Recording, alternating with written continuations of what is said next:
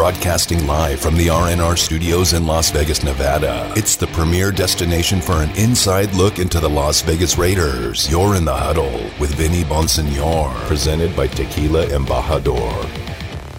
And here we are, live in the Raider Nation studio.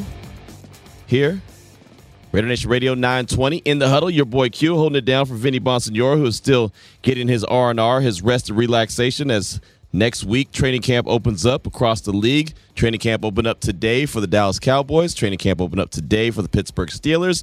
They'll be the two teams that participate in the Hall of Fame game coming up. That's just right around the corner. Got word today by way of email.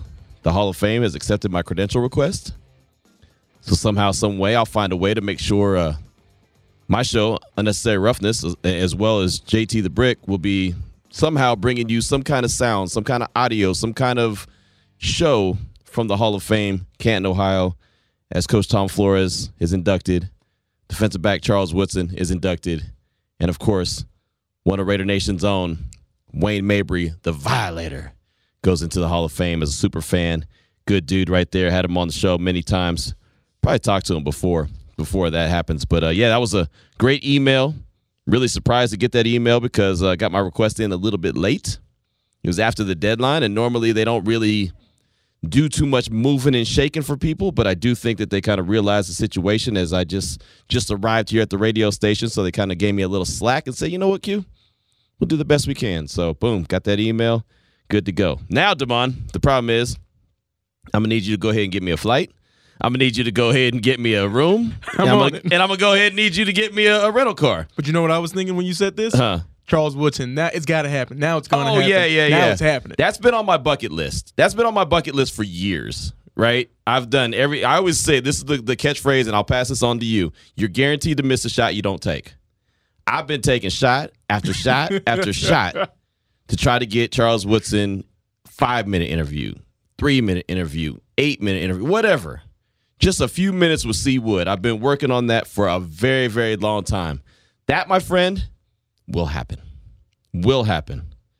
I set my mind to it and I will get it done. And so, uh, yeah, at the very least, it will happen in Canton, Ohio, as he's getting inducted into the Hall of Fame. Very well deserved. So uh, that's just one good piece of news and, and, very excited. It was great to hear JT back in studio, back from his vacation in Florida. He was here uh, earlier today, got to chop it up with him a little bit. And so he's got a lot that he's going to be bringing to the table as far as the Hall of Fame goes. But Raider Nation Radio 920 is going to be your one stop shop for all things Hall of Fame all things covering the silver and black. This is where you're going to want to be. Very excited about that. Make sure you follow us on Twitter at RNR 920 AM. And of course, more details on the way. Got a locked and loaded show for you as, as always. We try to bring you bring you the heat every single day because that's what Raider Nation deserves.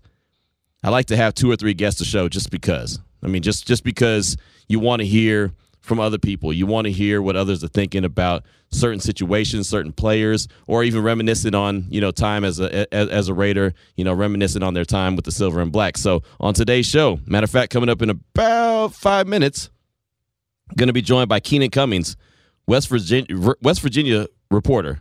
He's from WVUSports.com, and you're probably wondering what's a guy from West Virginia? What's the West Virginia dude going to do on the show? Well, he's going to talk about undrafted free agent Darius Stills. That's a guy I'm excited about. Uh, as I was in Texas, I was covering the Big 12, which there's been a lot of news about the Big 12 today. We'll ask Keenan about that as well.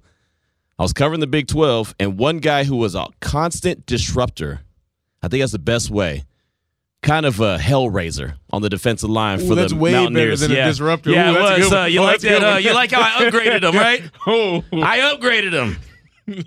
Darius Stills, and he has a he has a brother, and so we always said the Stills brothers, but it was always led by Darius. Darius was the dude.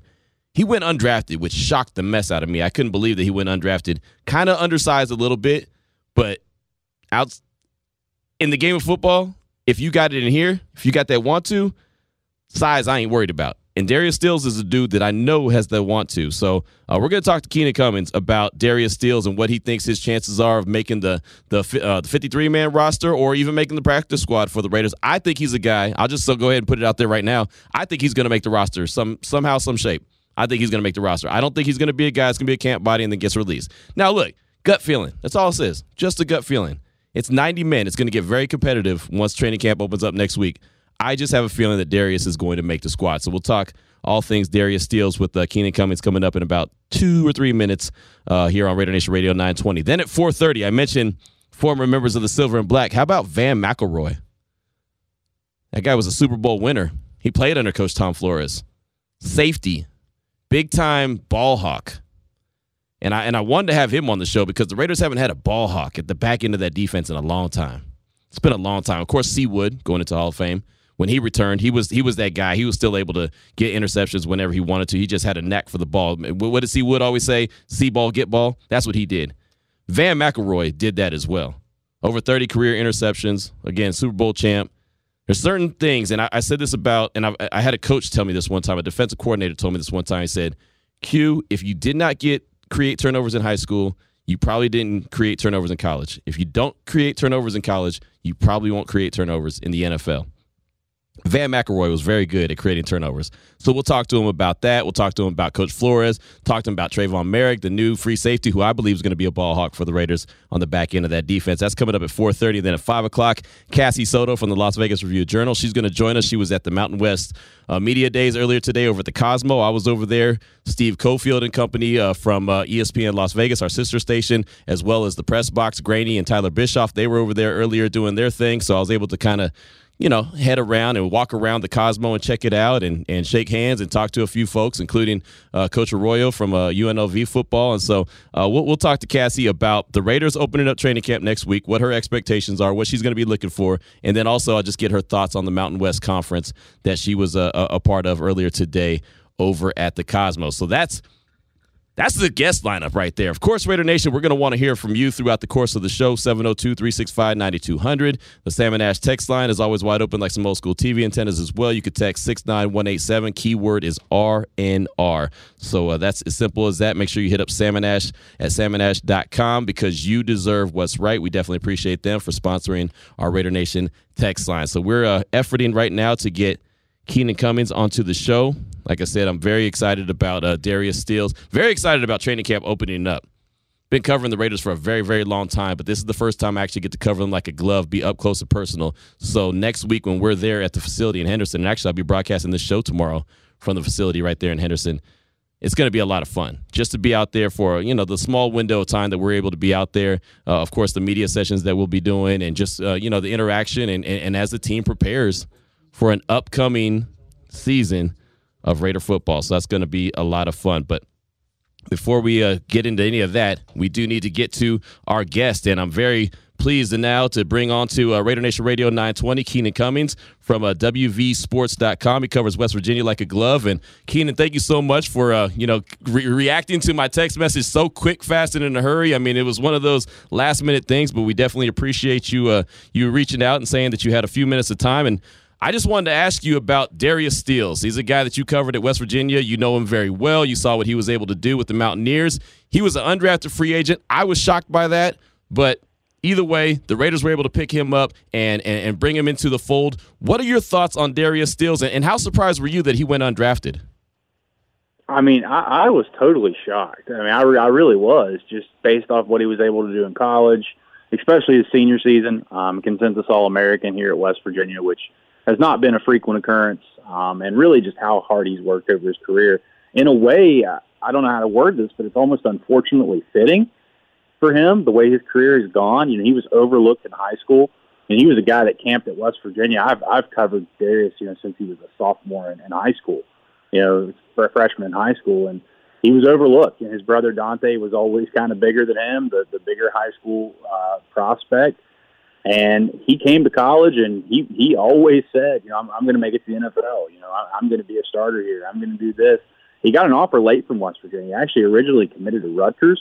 Mm. Uh, West Virginia offered a few days later, and it, it, it didn't take much convincing. He's the son of Gary Stills, obviously, uh, former West Virginia great. Um, flipped pretty instantly, and I guess the rest is history. You know, came here and, and had a great career. Um, started off, you know, he played rotational guy last two years was absolutely dominant. I mean, you watch some of his tape. He he controlled the line of scrimmage. The, the shift to their defensive scheme, what they were able to do with him, and now he was able to kind of freelance, not not so much play gaps, but really disrupt up front. Really fit him. He's an athletic guy that really has only gotten better. If I could point to one highlight, if you haven't watched any Raiders fans, watch the interception he had last year against Kansas. Uh, the ball gets, uh, you know, ricocheted up in the air. He chases it down, and a big guy diving interception. You don't you don't see that very often. no, no, you don't. And Raider Nation, go ahead and mark that. Go check that uh, interception out by Darius Stills against Kansas. A uh, ball in the air, and he goes and, and makes the play. A big guy getting it. And you and you mentioned his size, Keenan, and, and he's a little undersized, but I described him at the beginning of the show as really a hellraiser. I mean, and that's just kind of what he was on the defensive line for West Virginia. And I know every team that played him in the Big 12 always had to circle Darius Stills. They had to watch out where he was coming from. What would you basically say, in, your opinion, is his biggest strength? His motor. I mean, he never stops. I, I always said in high school, if you could take Dante's body and put Darius's just desire and his motor in it, it would be a five star player. Um, because that it's just together they're good. They're good. I mean, if you could put them together, though, it would kind of hmm. be a Frankenstein type situation. But his motor, he never quits. He's really self-driven. If you talk to him, he has he's so much confidence. You know, before he was ever, you know, the Darius Stills he was his junior year, he was sitting there as a freshman. and he was playing a handful of snaps, talking about making it to the NFL. You know, talking about being an impact player at West Virginia you know, some people probably rolled their eyes at that at the time. He wasn't playing much, and, and look what he did. I mean, he put the work in, and and he made it happen. And I think that there's a lot to say about that. I mean, it happens sometimes in college sports, but it doesn't happen by accident. You have to work for it, and he, he obviously doesn't have some of those traits some guys have. You know, he's not the biggest guy. You know, he, he's pretty strong for his size, but he's made up for it with the way he plays, his motor, his effort. You know, I hate to make this comparison, but every, you know, during the draft process. A guy that was thrown around a lot. I'm not comparing him to him, but just similar physically with Aaron Donald, the way he plays. And that's kind of how what he reminds me of. I mean, he's obviously not Aaron Donald. Right. No one is. But I think similarly, when you watch them play, you'll kind of get what I'm saying if, if you watch his tape. Yeah, absolutely. And like I said, as I was covering the Big 12 and just watching West Virginia, and anytime as, as I was in Central Texas and he was playing against Baylor, I, always knew that Baylor had to make sure that they had, uh, they knew where Darius was at all times because he was going to, like I said earlier, just disrupt everything, just kind of wreck any kind of idea, any plan that they had. And, and, and Keenan, being an undrafted free agent, it's not easy. You know, it's it's a tough it's a tough out to try to make the roster, even make a practice squad spot. I mean, right now there's a 90 man roster. They got to cut it down to 50 53. And I'm not saying I, I my gut feeling tells me he's going to find a way to make the roster just because of who he is. Again, it's a tough out. It, it, it, really is. But what about Darius? Do you think gives him that real that real opportunity or that real chance of making the roster? I just don't think he's going to quit. You know, a lot of guys. I mean, I've seen guys before go undrafted and they'll pout around and you know, you know what I mean. And he he took it he took it as another chip on his shoulder. I mean, I guess you could say he has a whole bag of those. Um, he's just a guy that wants to prove people wrong. He's been overlooked a lot. I mean, as I mentioned earlier, even overlooked in his own family at times. You know, college recruiters, or I mean, for example, even at West Virginia, they offered his brother when they both competed in the same camp and didn't offer Darius. Mm. So it's one of those situations where he's used to it in a sense. Uh, as I mentioned earlier, it's kind of unfortunately poetic in a sense. It's been his story um, always overcoming adversity and obstacles and finding a way to make it happen. Because I mean, you look at what he did at West Virginia, especially from his spot in the in the interior defensive line.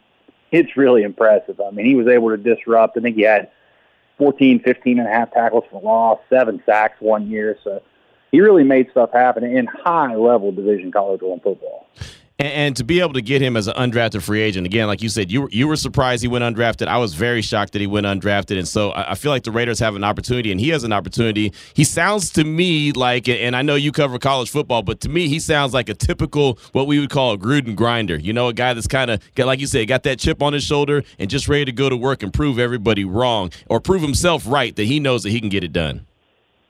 Yeah, I think that's really what what fans can expect out of him. I mean, as you mentioned, it's the NFL they've got a lot of trimming to do. I, I think that I wouldn't bet against him though. Right. I will say that. I, I mean, he, he, if there was ever a point in my career I doubted him uh, since I've been covering him here at West Virginia, he's proven me wrong, and uh, he's proven a lot more people than me uh, that really have doubted him over the years. I think that he's just so driven and he works so hard. Uh, that doesn't guarantee success. Obviously, if it did, everybody would play in the NFL. But I, I wouldn't bet against him. Right. A- absolutely. We're talking right now with Keenan Cummings, WVUsports.com on Twitter at Rivals Keenan. And before I let you go, I wanted to ask some big news coming out of the, the Big 12. And it's not really big news, it's just big speculation. But Texas and Oklahoma uh, somewhat talking or trying to flirt with the SEC. Uh, what are you hearing, Keenan, on, on, that front? Do you think that that's something that, that down the pipeline could, uh, could actually be a reality? I, I wonder how much the 12 team playoffs has changed things. Mm-hmm. You know, before uh, you had, four teams get in, I know most people say, hey, it's easier to get there. Is it though? Right. Uh, I mean, in the 12 team playoff, you can lose a couple games and get in. It makes me think that obviously, I think there's, I don't, I, I'd say there's probably more than smoke now with everything coming out. There's at least a flicker of flame. And just when you think we're done with realignment, they're pulling us back in, aren't they? right, right. Just, you can never get away. think they're done. and uh, for West Virginia fans, unfortunately, this is kind of an old hat. You know, they, they they went through everything with the Big East, and then the early days of the Big Twelve, and now this. So it'll be interesting to see how it all shakes out. I think that at some point you got to feel like this normalizes a little bit, and we go back to some regionality uh, that would make sense for everybody. But for the time being, I mean, I could easily see you know four 16 team, four 18 team conferences before it's all said and done. It should be interesting. It really should. When I saw that news today, it just kind of, whoa, you know, caught my attention. I know there's been flirtation, there's been talks for quite a while, but uh, this does feel like, at least, that it's a little bit more real, or, or like you said, there's a little bit of flame following that smoke right there. That's Keenan Cummings, WVUsports.com on Twitter at Rivals Keenan. Hey, thank you so much for the last minute, like I said, to be able to jump on with us and give us a few minutes of your time talking about Darius and also the Big 12. Keenan, you got anything coming out that uh, anyone should be on the lookout for? Just a lot. Of, I just tune in if you like West Virginia sports. If you follow the Big Twelve, we, we have a lot of stuff uh, pretty much daily. So give us a check out of the site. There it is. There it is. Thank you so much for your time, my man. I appreciate you. No problem. Thanks for having me on, bud. Absolutely. There he goes. Keenan Cummings, really good dude right there covering West Virginia like a glove. Uh, again, that was something that I reached out to him basically about 20 minutes before the show started. It was like, hey, you know what? Uh, no one's talking about Darius. And, and, I get it. It's an undrafted free agent. Everyone gets excited about the first round pick. Everyone gets excited about the second round pick. That's just, I mean, that's just nature. You know, I mean, you, just naturally get excited and fired up about certain guys that you immediately see how they're going to make an impact on the team or how you want them to make an impact on the team. But I'll tell you, man, I think Darius has an opportunity. Again, he's, he's going to work hard, and it's going to be very difficult to make the roster. I mean, you're at 90 men right now. It's one thing. Get down to 53 is another thing. But if you got it inside, which I know you do, and I know he does, he can make it happen. Don't you think that maybe like football is going to like that way? Like it's changing a little bit. Like in the future, maybe like five years ago, five years from now, like that Darius Still type, that'll be the prototypical defensive tackle, maybe like a smaller defensive tackle, like in that six foot two, smaller and faster. Yeah, yeah, just like that can maybe get to the quarterback a little quicker as opposed to the six six three thirty, right. the monster. Yeah, the de- yeah that defensive tackle that's just clogging up maybe somebody a little bit quicker. You know, we've seen that with the linebacker position, how right. they're just converting safeties. Yeah. It's just I think maybe like the game is just gonna keep getting faster and faster. And maybe like those Darius Stills, like they'll be a little bit more valued you know, as as we see like the NFL just get faster and faster. You you, you never know. I mean, it, it is shifting. You are seeing a shift. You're seeing guys like you mentioned, safeties convert to linebacker. You're seeing you're seeing guys like Isaiah Simmons, who was drafted out of Clemson and went to Arizona. You know, there was really no defined position for him, but everyone knew he was a hell of an athlete. So Let's find a way to get him on the field. You know what I mean? Like that's what that's what the Cardinals did with Isaiah Simmons, and that's going into the draft. Everyone knew that that was that kind of a player. And of course, the Raiders went out and got Divine Deablo. You know, he's a guy that hey, get him on the field. You know, Tanner Muse, who didn't get to play last year, he's a guy out of Clemson. You know, he's a he's a guy who was playing safety, is converted to linebacker. I mean, again, it's just position. It's starting to become a little bit more positionless. You know, Jeremy Chinn, Great example. Jeremy Chinn for the Carolina Panthers. I liked him a lot. That was dude was lower level football he played in college, but man, that dude could play all kind of different positions. I mean, you want to talk about a versatile dude, he could just get on the field and play. That I mean, he's just a football player. And that's really all you need. You just need a guy who wants to get out there and get it done. Ed Oliver, I think, is a perfect example. He was drafted the year that Josh Jacobs was no, not Josh Jacobs, sorry. Uh, the year that Clelin Ferrell was drafted. And I remember a lot of people said, "Oh, he's under undersized, or he doesn't really have a good position." At Houston, he was a nose tackle, but he's not really big enough to be that guy. And he, you know, he could play different positions. Ed Oliver told me straight up at the draft, he said, "I'm just a football player." Straight up, I'm a football player, dude. Oh, you know what? He was drafted the year Josh Jacobs because that's the Clelin Ferrell draft. That's right. It- they- that's when the Raiders had three first round picks. Yep, So- 2019. yeah, exactly. So there you go. I, I was thinking, I'm like, in my head, I could picture Nashville. It was the draft and, and, and the when everyone got together with the the prospects that were there at the green room was at the stadium there in Nashville. So I'm like, wait a minute, I know I talked to him at the stadium, and then I thought, wait a minute, I talked to Josh Jacobs that day too, and then I realized, boom, that's why. Raiders had three first round picks that year. So yeah, Clelin Ferrell was the first one. Uh, Josh Jacobs was taken next, and then Johnathan Abram. But yeah, I talked to Ed Oliver, and he said, "Look, I'm just a football player. You don't really have to give me a title. Just give me a jersey. You know what I mean? Give me a jersey, and I'll go make it happen." Yep, and he also, of people who don't know who Ed Oliver is, he's also in that Stills range, that six foot six one, 280 range. and he's a monster, and he's an absolute monster. And I think the Bills are very happy with him. So, you know, I, again, just someone to keep on your radar. Just wanted to kind of start to show off with a guy to keep on your radar. And, and, and, Darius Stills, I think, is going to be a player for the Raiders. That could be a sneaky, good, undrafted free agent pick. And if you look at these, the Raiders roster and their lineup, they always seem to find a guy, maybe even two, that are under the radar, didn't really see him coming, didn't get drafted, but could play. You know, Jimmy Morrissey, I know he was drafted, seventh round pick out of out of Pitt, the center. I think he's going to be sneaky good. I think he's going to make the roster. There's not a whole lot of seventh rounders that make the, the the roster, but just his want to, his his you know desire to go after it and get it done, and and really to be a, a leader along that offensive line like he was at Pitt. There's nothing but glowing remarks about Jimmy Morrissey. I think he's a guy that makes the squad. My guy, Javin White, hope he makes the squad or at least. I like Javin a lot. Yeah, you know, I like Javin a lot. You know, safety, UNLV safety alum. Exactly. UNLV alum, Bay Area dude. I mean, there's, I mean, he's, yeah, I, and I like his energy. I like his want to. I like his desire. I mean, you know, and he he, got a little bit of burn in 2020, not a lot. Love to see what he'll do. That's another guy that you know to pay attention to in training camp. What does Javin White do? That's hey, I'm glad you brought that one up. That's a good one. he said, "Yeah, I know." I As, mean, as, you know, as, on, as man. Just uh, patted himself on the back. You know what, man? A UNLV guy on the team here in Vegas, like I don't care what position he play. I actually do think he can play. But if they were like, ah, man, we're thinking about bringing in like a punter, but from UNLV, I'd be like, yeah, come on, best punter in the league. but yeah, Javin White, when I used to write for the Mountain West Wire, it was one of those like the rankings. I remember Yeah. like my rankings, like best players in the Mountain West. Right. I was like, he's got to be at least top twenty, right? He's like the- how versatile he is. you know, and that's and we were just talking about versatility, safety, linebacker. I mean, you play he him was at doing. He was. It was like when when you would watch UNLV that season. It was like, man, this defense is god awful. But they got at least one player that was just like, hey man, he could be all conference, but it's just like this defense is is terrible. But you got that one bright spot, and it's hard to look at those players on Right. defense when the team is like winning maybe two games a It's season. tough. It's tough, yeah. It's like, oh, oh, the defense is allowing like forty points a game. How can you say that this one guy? Is a top twenty player in the conference, but he just is. And Yeah. you just see it in college. It makes sense. Yes. No, it, it makes all the sense of the world. So uh, I'll throw it out there, and we have Vann McElroy, former Raider safety, Super Bowl winner, uh, Super Bowl 18. He played under Coach Tom Flores. We have him coming up at 4:30, but I'll throw it out there right now: 702-365-9200, and of course the Sam and Ash text line 69187. Keyword is R and R. What's a player or two that you're most excited, or or uh, you know, yeah, who's who's a player or two you're most excited about seeing in training camp? Or maybe who's a player or two that you're concerned about? You know, a guy that you think, hey, he's really going to have to step up during training camp, or he might not have a roster spot. Let us know. 702 365 9200. We got a few minutes for uh, open lines. This is Raider Nation Radio, 920. Interact with the show. Text Vinny at 69187 or tweet at him at Vinny Bonsignore. This is In the Huddle with Raiders beat writer Vinny Bonsignore on Raider Nation Radio 920 AM.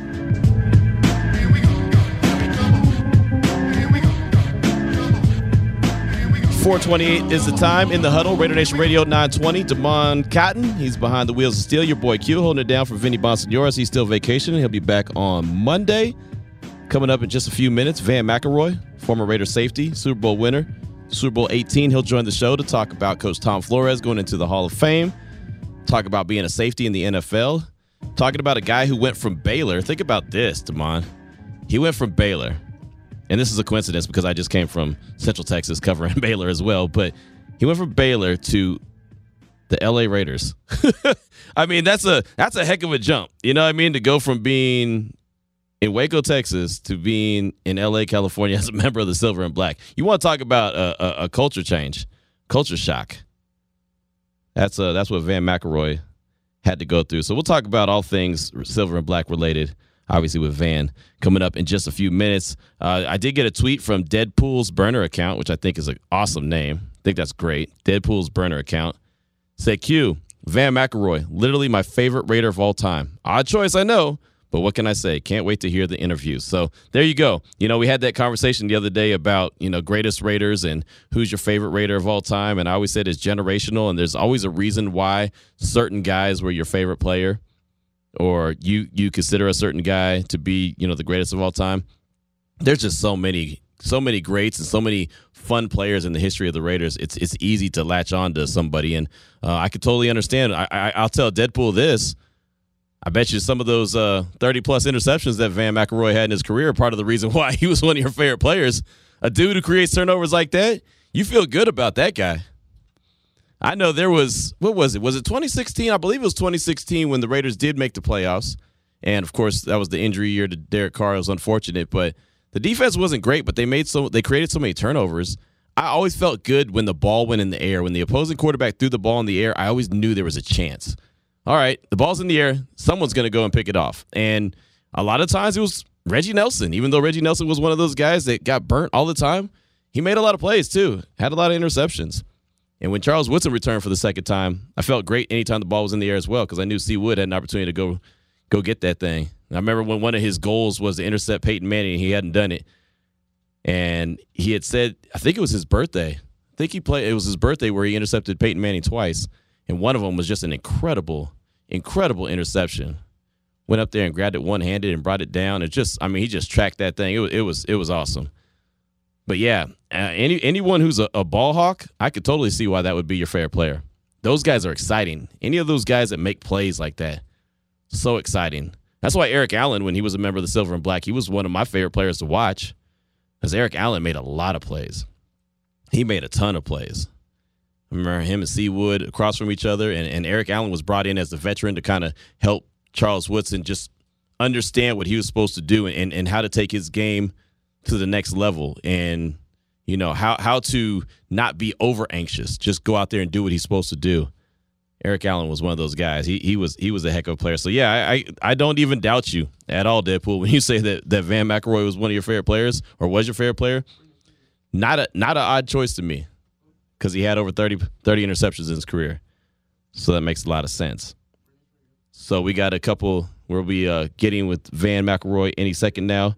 I, uh, you can hit us up on the Sam and Ash text line though if you want to chime in on the show six nine one eight seven, keyword R and R let us know someone that you're excited about, a player that you're looking forward to seeing or kind of tracking during training camp to see what they do. Someone that's got you fired up and pumped up. I mentioned Darius Stills at the beginning of the show. He's a guy that I'll be paying attention to. But who's someone that you're paying attention to? Who's someone that you, you know, you really kind of want to track and see how they do during training camp as the Raiders get prepared for the upcoming season? I believe it's the third one. We're uh, calling Vann right now, and I gave the contact number to Damon, and he just looked at me because there was three different. It's the bottom one, yeah. There's three different phone numbers on the contact. So Damon's like, "Wait a minute, Q, hold on. Which number am I calling here?" So we do a little on-air producing. Sometimes that's how it goes down. So we're efforting him right now, and I do believe that we have him connected. So we'll get to him in just a second. Now that now that Damon was able to go through all of his numbers that he has on the contact. So here we go.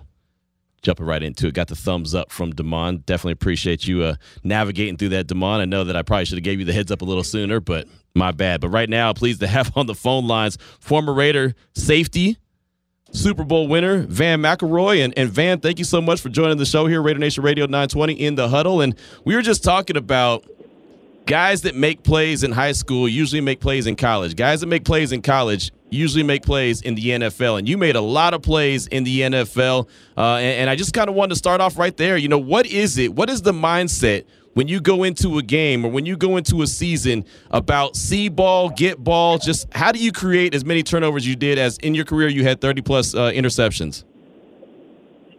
You know, I think you have to have an honest conversation with yourself and, and really – realize what what it takes to do that. And I don't think people really actually understand sometimes all the, the elements of the game that, that you do behind the scene. I one thing I prided myself is is getting a getting an interception on a on a sideline uh, up. It, it was really you know it's just impossible when you're in the middle of the field. I'm talking about as a free safety, and you know these guys would take off, but but watching film, watching quarterbacks getting everything they do down to where you can instinctively break before the ball's gone allows you to do that. And I think that's what most of the players will tell you that took place is, man, you get in there, watch the end zone film, and you watch a lot of it.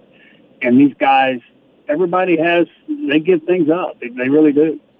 How much of that do you think was just instinct as well? Like I said, I mean, if you if you create turnovers in high school and college, you, you turn them over in, in the in the pros as well. How much was just instincts? Do you think on your end? I, think it. I think a lot of it is instincts on all those types of players.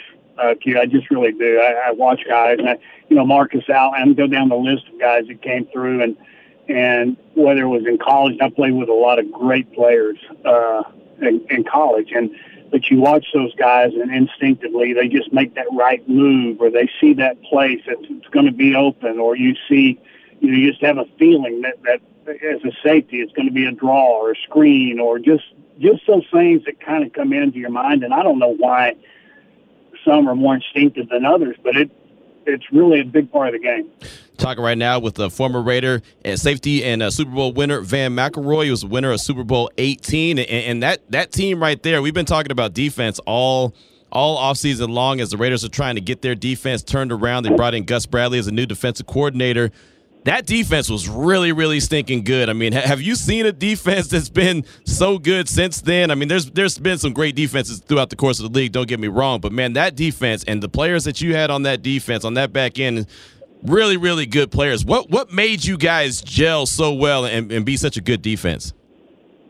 You know, we've talked about that. I've talked to Millen, you know, and Howie about it. Obviously, Spike or, or Mike Haynes and, and Judge Hayes.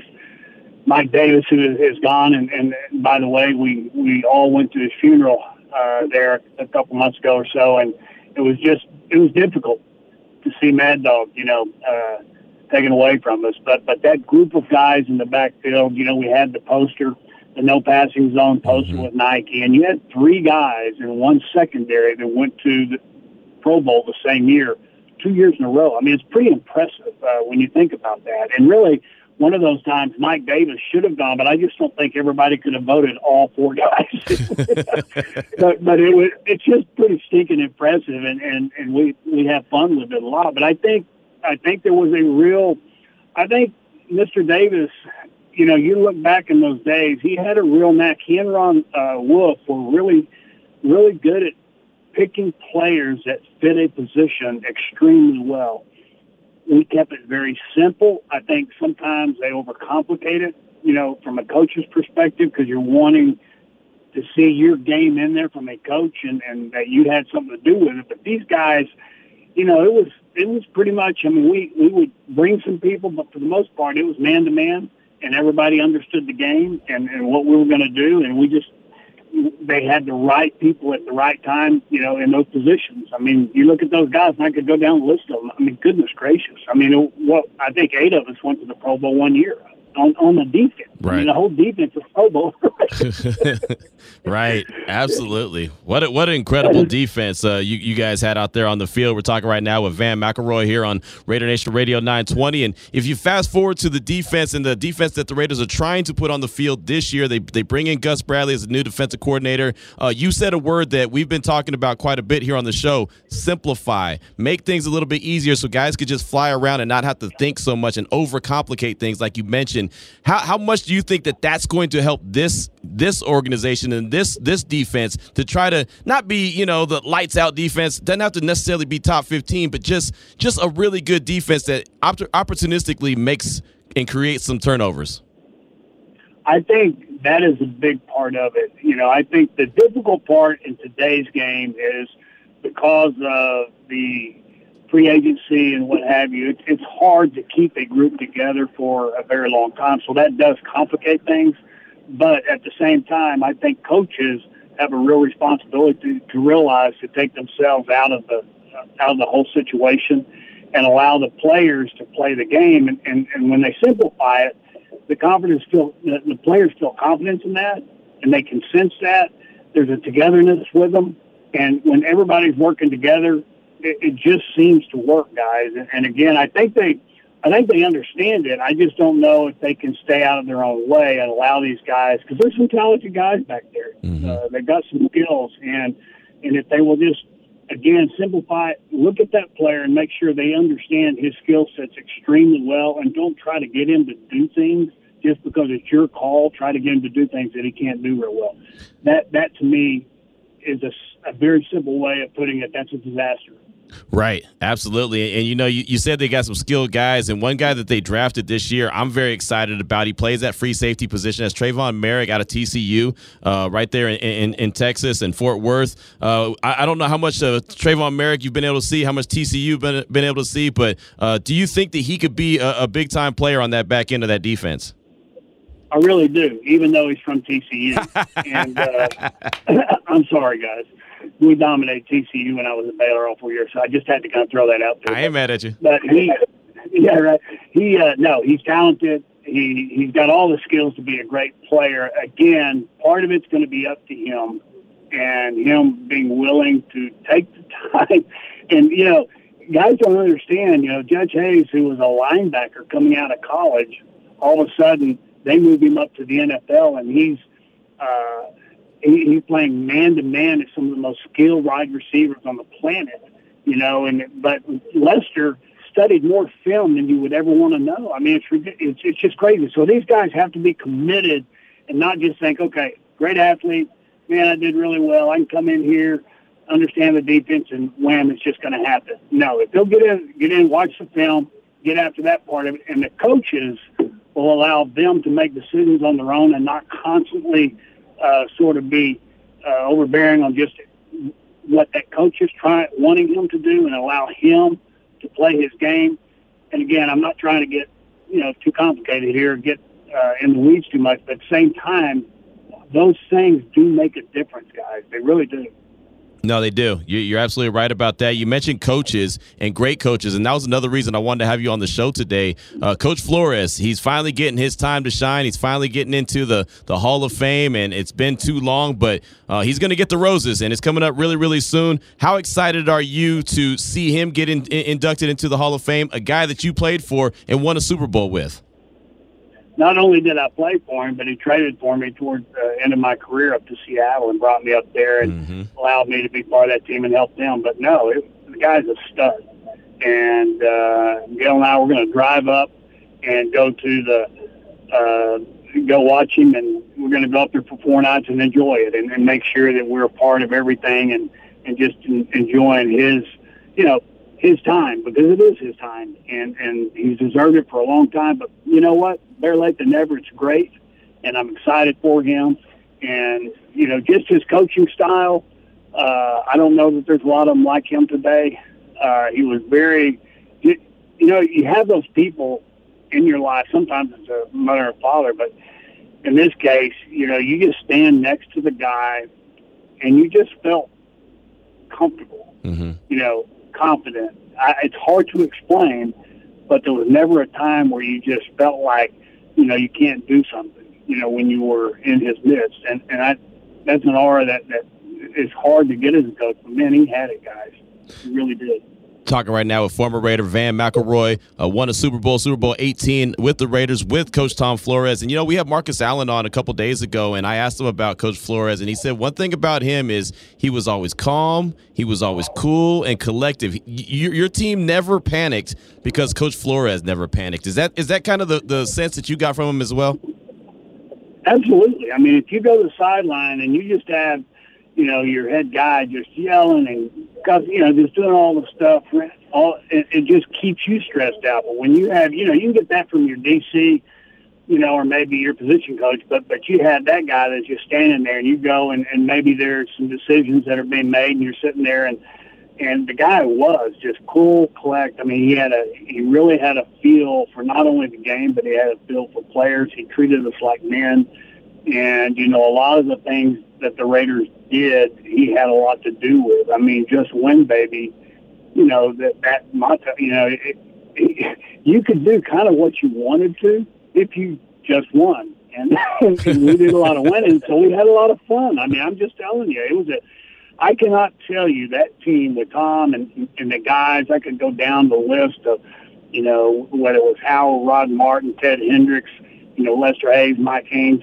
Todd, I mean, then you go to the offense, Matt Millen, you know, Jeff Barnes, Ken, all, all these guys who, who are all studs. And you go on the offensive side of the ball and you just name, you know, you talk about Marcus, but there's a bunch of guys over there. And what a great group of guys. And then you have a head coach that knew, because uh, he had played, really understood as a player that, you know what, you know, let these let these men be men. Let them have a little fun, but at the same time, let them know when it's time to play. You know, it's time, and and and that's kind of what we really in, enjoyed doing was enjoying each other, but at the same time, when, when we were on the field, it was time to get after it. And, and he really let us do those things, if that makes sense. No, it does. It makes a lot of sense. And like I said, kind of echoes what Marcus was saying about him. Just, hey, we're not going to panic because our head coach isn't panicking. So even when we're not having a good game, we're going to go ahead and, and still do what we got to do because he's he's calm, cool, and collective. I, I did want to ask you about Charles Woodson, first ballot Hall of Famer. I don't think anyone was surprised by that, but just from what you were able to see from a from a guy who created a bunch of turnovers as well, just just seeing what C Wood was able to do over the course of his very long career. Uh, what were your thoughts on him, and how excited are you that he's going into the Hall on his first ballot? First, I'm extremely excited because the guy deserved it, and he's a stud.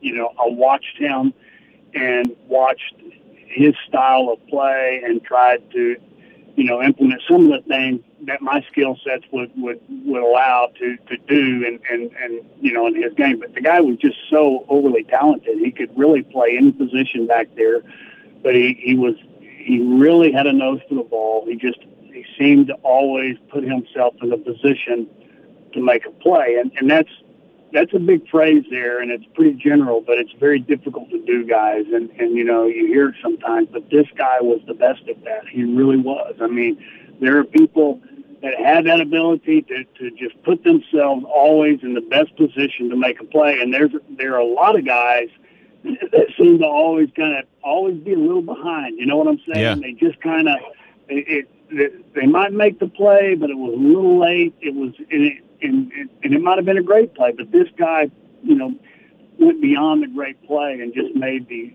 super great plays. And and so yeah, the guy's a stud uh, very he speaks well for the you know for the for the safeties and and what have you. And and so I'm just excited for him man. He, he he's just a stud. It'll be cool. And I, and I actually got invited to go to one of his parties too while I'm up there. And so that'll be fun to uh uh, just go love on him a little bit and shake his hand and, and what have you guys. Nice, nice. So I, I'm assuming that I could be your plus one at that party, right? Absolutely, man. Absolutely. I, I know that. I, I, know that's right. And before I let you go, Vann, uh, you mentioned before you mentioned Baylor, TCU. You know, I, I, it's funny. I came from the West Coast. I went to Texas. I was covering Baylor like a glove. That we were the flagship radio station for Baylor, and now I'm back on the West Coast here in Las Vegas. But how much of a culture shock was it for you, or how big of a surprise was it for you when you went from Baylor in college to the LA Raiders?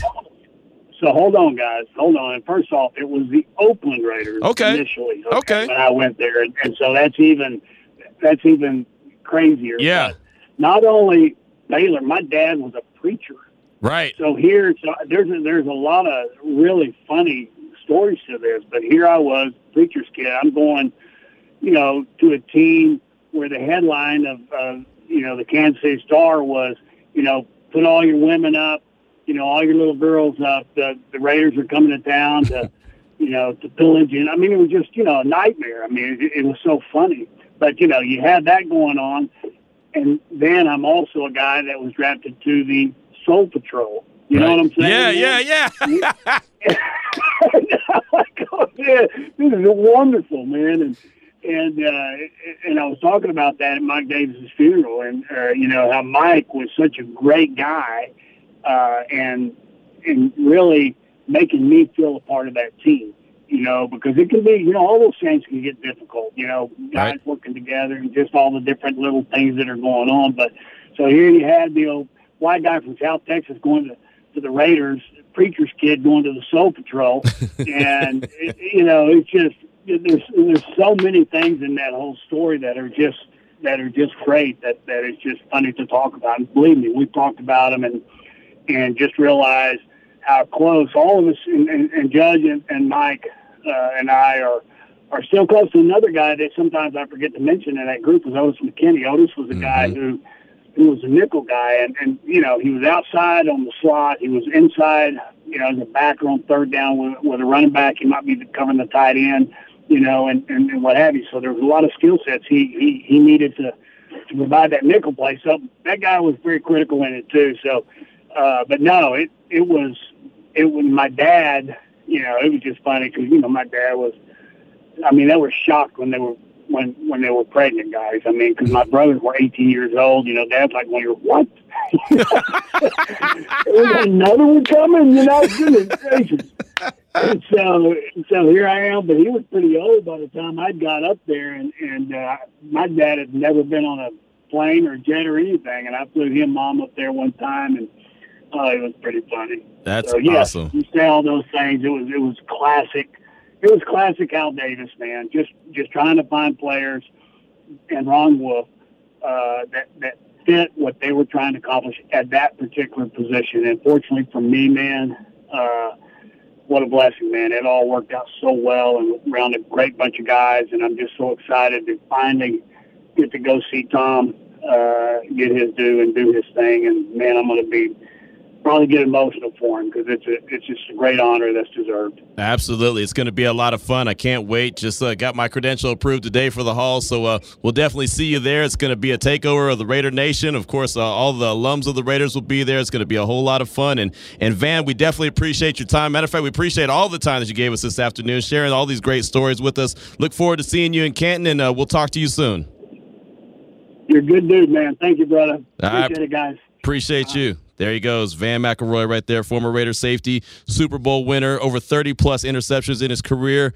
Uh, you, you heard right there, going from Waco, Texas, a preacher's kid, to a member of the Raiders. And I don't know why I thought it was the LA Raiders that drafted him. I'm glad he corrected me on that. It was the Oakland Raiders, part of the Soul Patrol. I mean, just I can imagine that just kind of walking into that scene like, okay. All right, well here we go. You know, and just just oh man, I bet you that was a lot of fun. And and I bet you if those walls could talk, if those walls could talk, man, just the different stories that they have. And as you heard him say, if you could play, just go out there and win. You can kind of do what you want to do. And that's how it was back in the day. I mean, this it's not really the NFL don't really fly like that anymore these days. But I mean, back in the day, you know, the the old old Raider teams and, and, and those characters, the cast of characters that they had on those squads, I could just imagine how it got down. So many, many thanks to uh, Vann McElroy and, and, and Damon, I'm gonna hit him up when we get to Canton. Oh, you got to. You I got, mean, he said you, I could know, be part of his plus one. You got to act like you was just joking too, but you got to like see it. No, no, I'm, I'm gonna you, be like, oh, I'm serious. Oh, I was, yeah, no, I'm gonna be like, man, what's up, dog? You know, I'm gonna act like we just go way back. You know, because I've gotten into many of places I shouldn't have been just about walking, walking with the people who are supposed to be there. You're, you just, you just keep walking. Yeah, look, this is this is the key. This is the key to it. You always look like you know what you're doing. The minute you don't look like you, you, you the one minute where you look suspect, is the minute you're suspect. If you look like, if you look the part, you're fine. I've walked backstage to many concerts before, no business back there, but it's cool. All you got to do is just act like you know that you belong.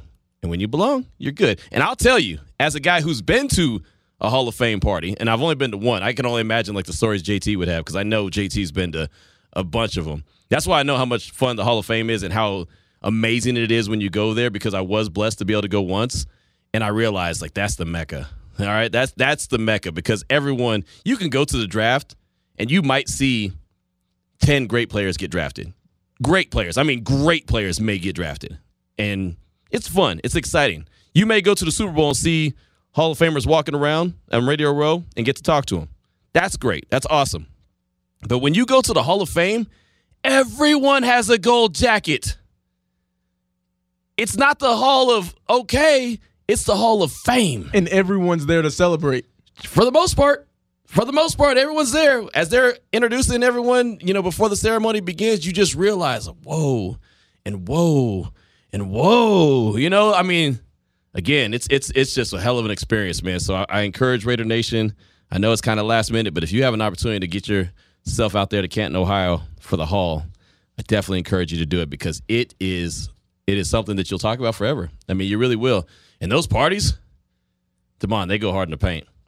I bet that's what I mean. Everybody's there to say like not not man. Everybody's there to celebrate. Everybody's happy. LaDainian Tomlinson, and I know that you hear that name and Raider Nation cringes because I and I used I used to tell LT all the time, hey man, I couldn't stand you when you played. I couldn't stand you when you played. Just go up, man. Hey man, how you doing? No, just I- gotta let you know. yeah, I did. I respected the hell out of him because he's a great player. But man, the dude averaged like four touchdowns a game against the Raiders. He, he he always did, and so he hurt my feelings anytime he touched the ball. Yeah, and then he did that little stupid flip.